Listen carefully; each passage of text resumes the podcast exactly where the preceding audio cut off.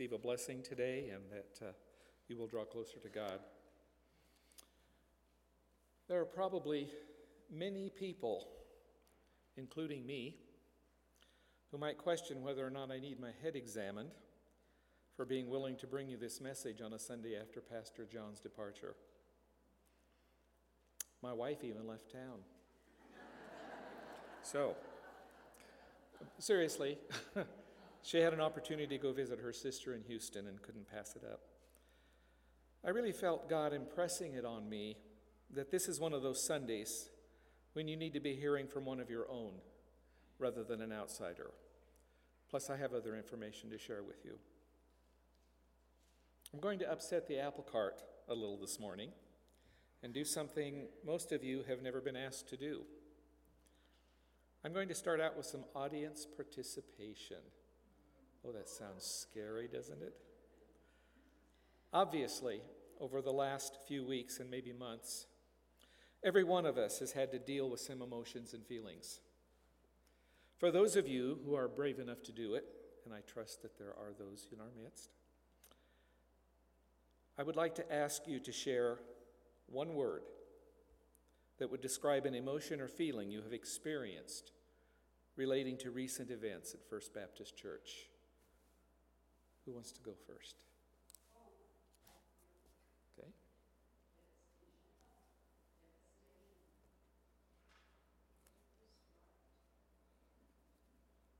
Gonna have to speak louder or I can't hear you. Oh. Okay. Okay, anything else? Thank you. Yes. Okay. I'm writing these down so I don't forget them. Somebody else. Yes, thank you. Okay, anything else? Thank you. Any other brave soul? Okay. Okay. I can assure you that every one of these feelings is adequate, is meaningful, and has bearing on what has been going on here. I pray that each one of us will find a way to deal with them as we proceed through this transition. This morning, I'm going to share with you two words that keep coming to me. You've already seen them. Yes, I know I asked for you to only share one, but I'm standing up here and I got the mic, so I'm doing two, okay? Those words are anticipation and expectation. I hope you recognize that both of these words point to the future and what is before us. Anticipation is defined in the dictionary as to wait expectantly. Well, that certainly helped a lot, didn't it? When I picture someone experiencing anticipation, I see them sitting on the edge of their chair, anxiously awaiting for an event to begin. Standing in a doorway, watching for an arrival, unable to focus on anything else.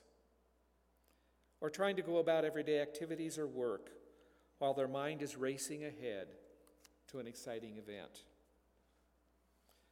I really hope that in the midst of this transition, you are doing some of that. I know I am.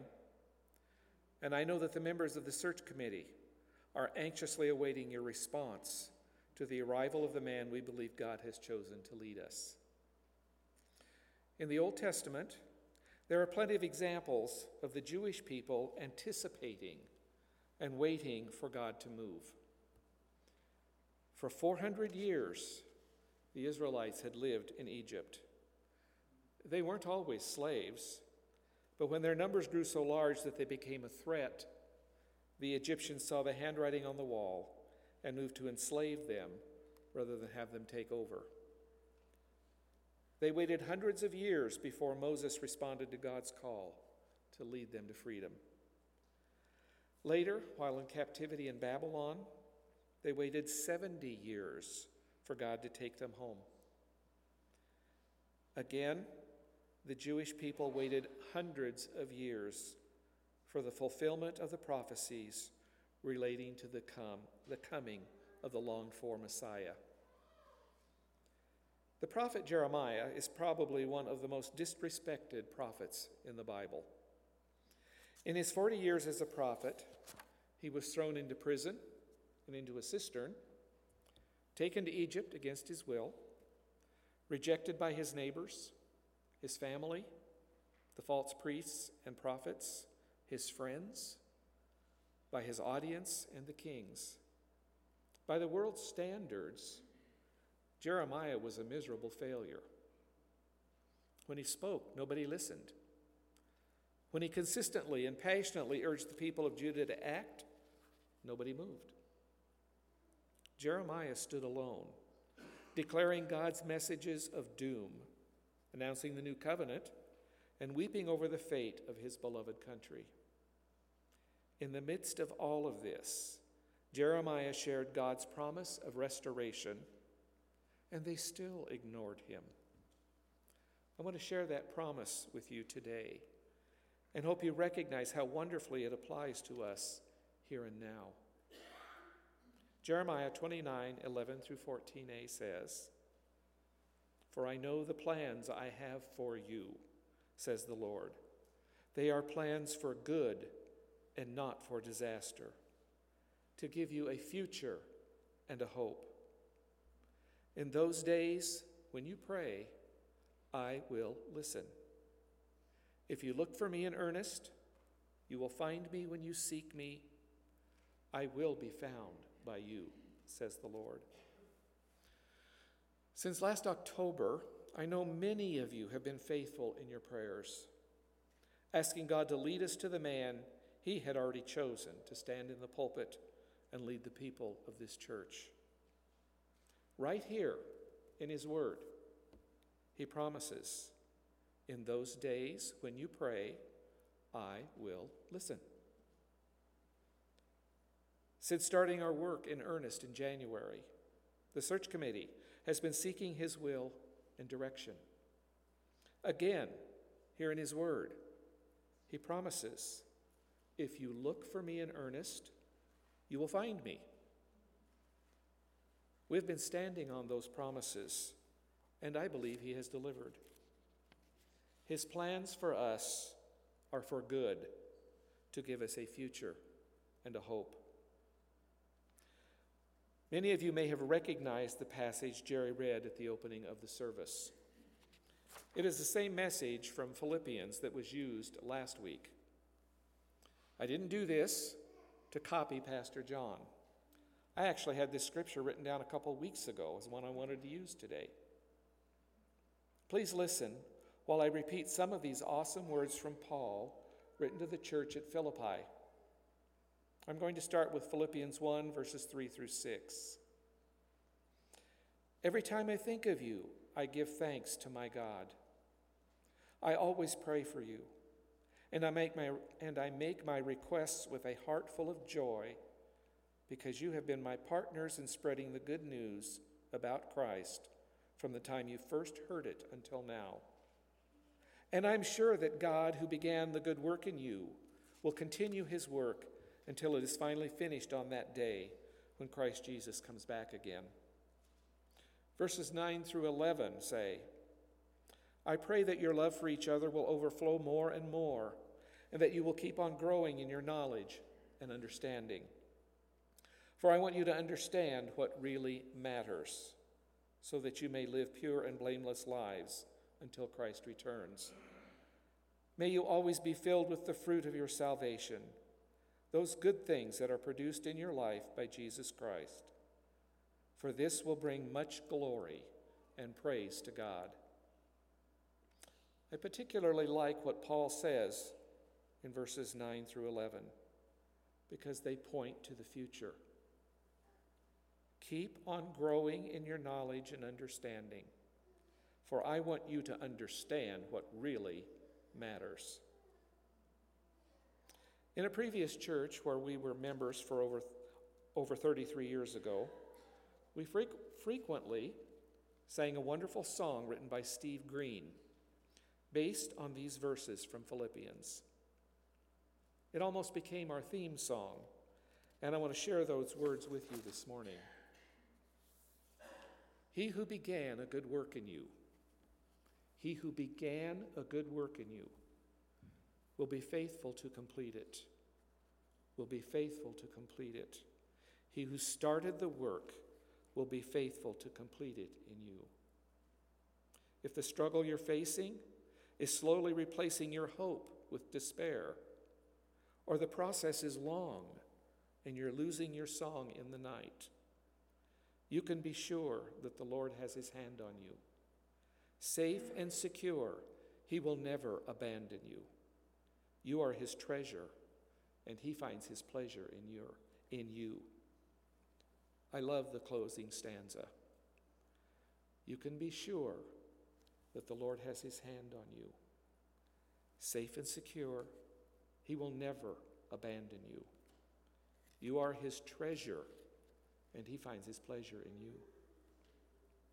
As I meditated on this particular passage of Scripture, it occurred to me that it has a much broader meaning than we are perhaps giving it right now. As it applies to this church, it is very tempting to read it as, and I'm sure that God, who began the good work within you 34 years ago, will continue his work until it is finally finished on that day when Jesus Christ comes back to you.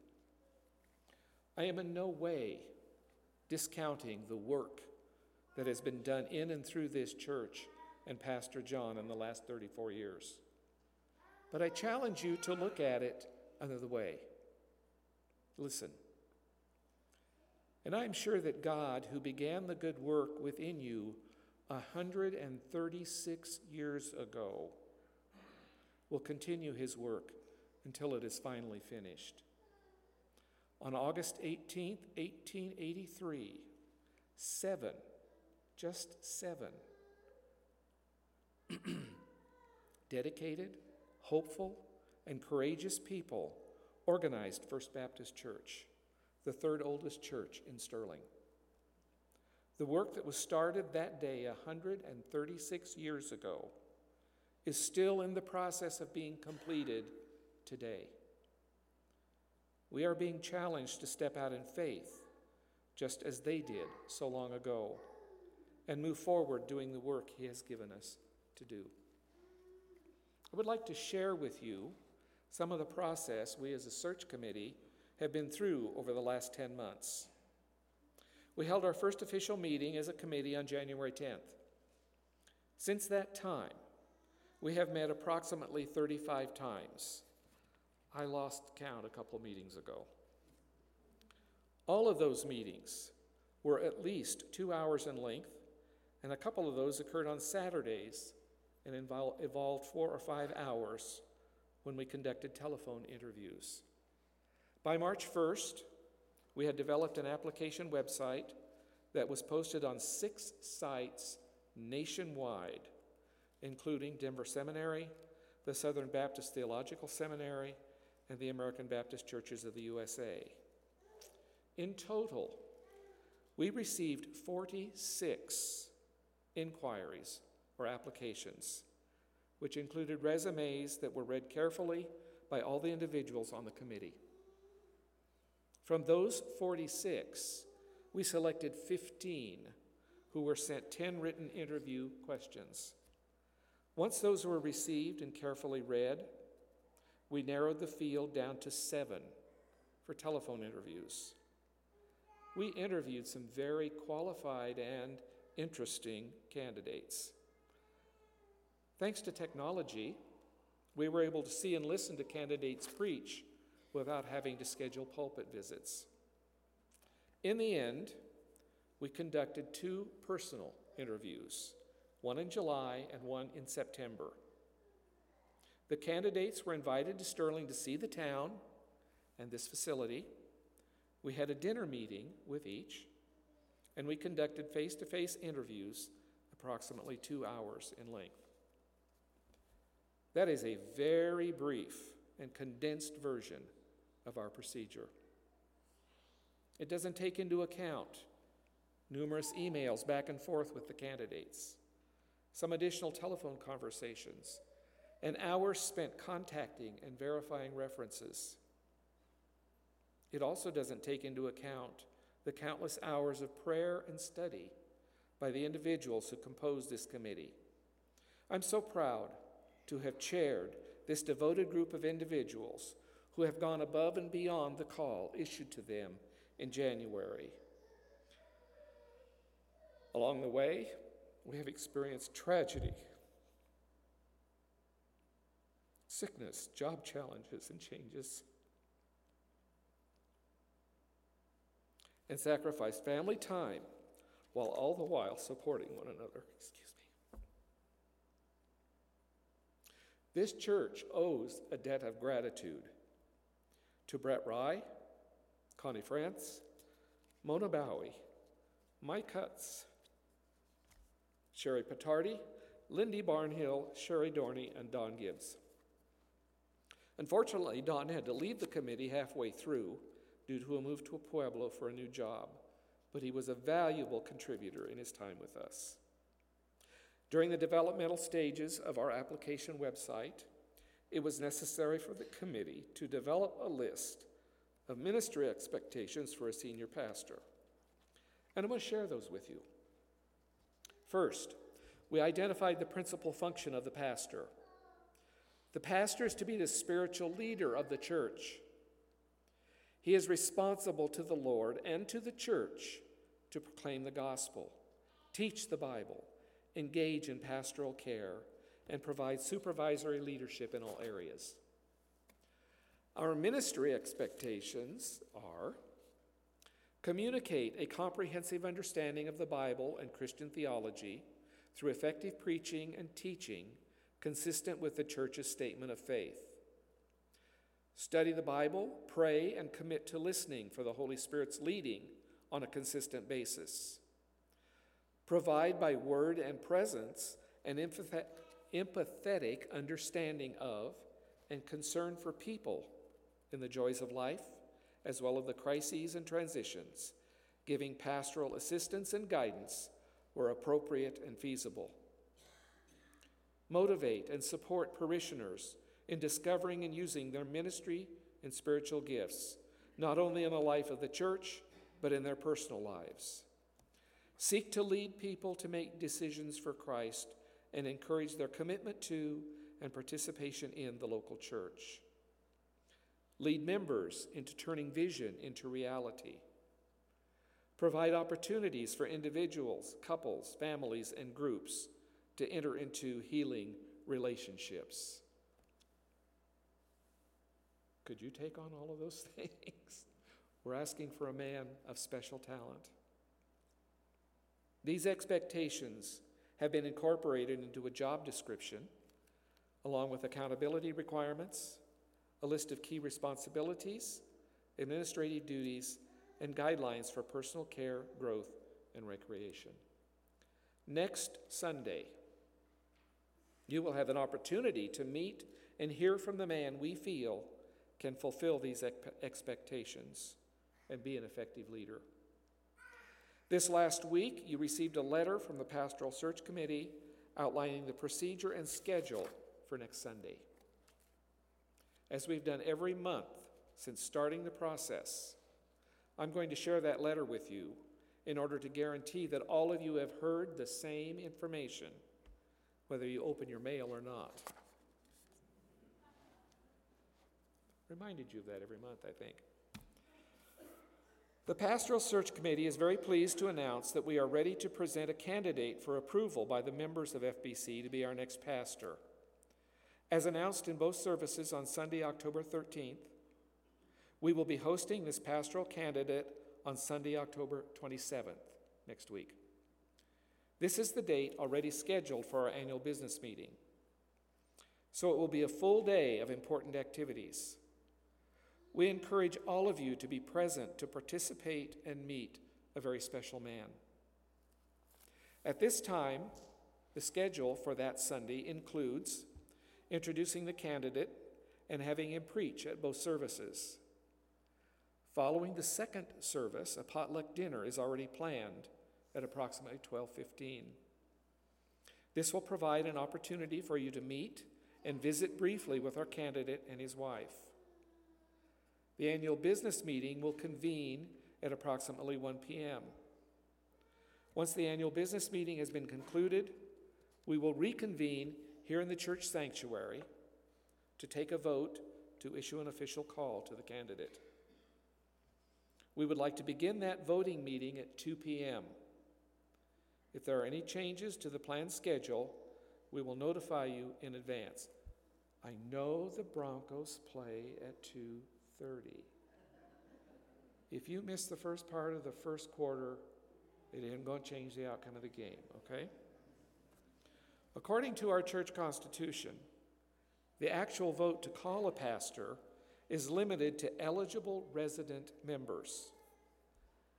The Constitution identifies an eligible voter as a member who has been regular in attendance at the worship or Sunday school of the church for the previous six months or since becoming a member, whichever is less, and are age 15 years or older.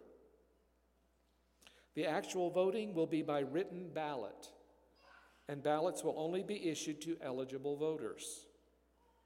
Once a favorable vote is cast, a contract will be signed and arrangements will be made for the pastor's arrival and official starting date. The church constitution further indicates that at least 51% of the active resident members must be present and voting and a favorable vote of two thirds of those members present and qualified to vote shall be necessary to extend a call. A careful search of church records has been conducted already. Currently, we have identified 122 eligible resident members, meaning at least 63 will need to be present at the meeting to conduct a vote. We cannot stress strongly enough the importance of your presence at this meeting. The Pastoral Search Committee has taken on the task presented to them very seriously. Since January 1st, many hours have been spent in meetings and countless hours have been devoted to prayer before making this decision. Our hope is that you will feel, as we do, that the man you will be meeting on October 27th is the man God has called First Baptist Church. Please continue to pray diligently as we near the end of this phase of the process and step forward into all that God has planned for us and this community. In closing, I want to repeat something I shared with you when I spoke on June 9th.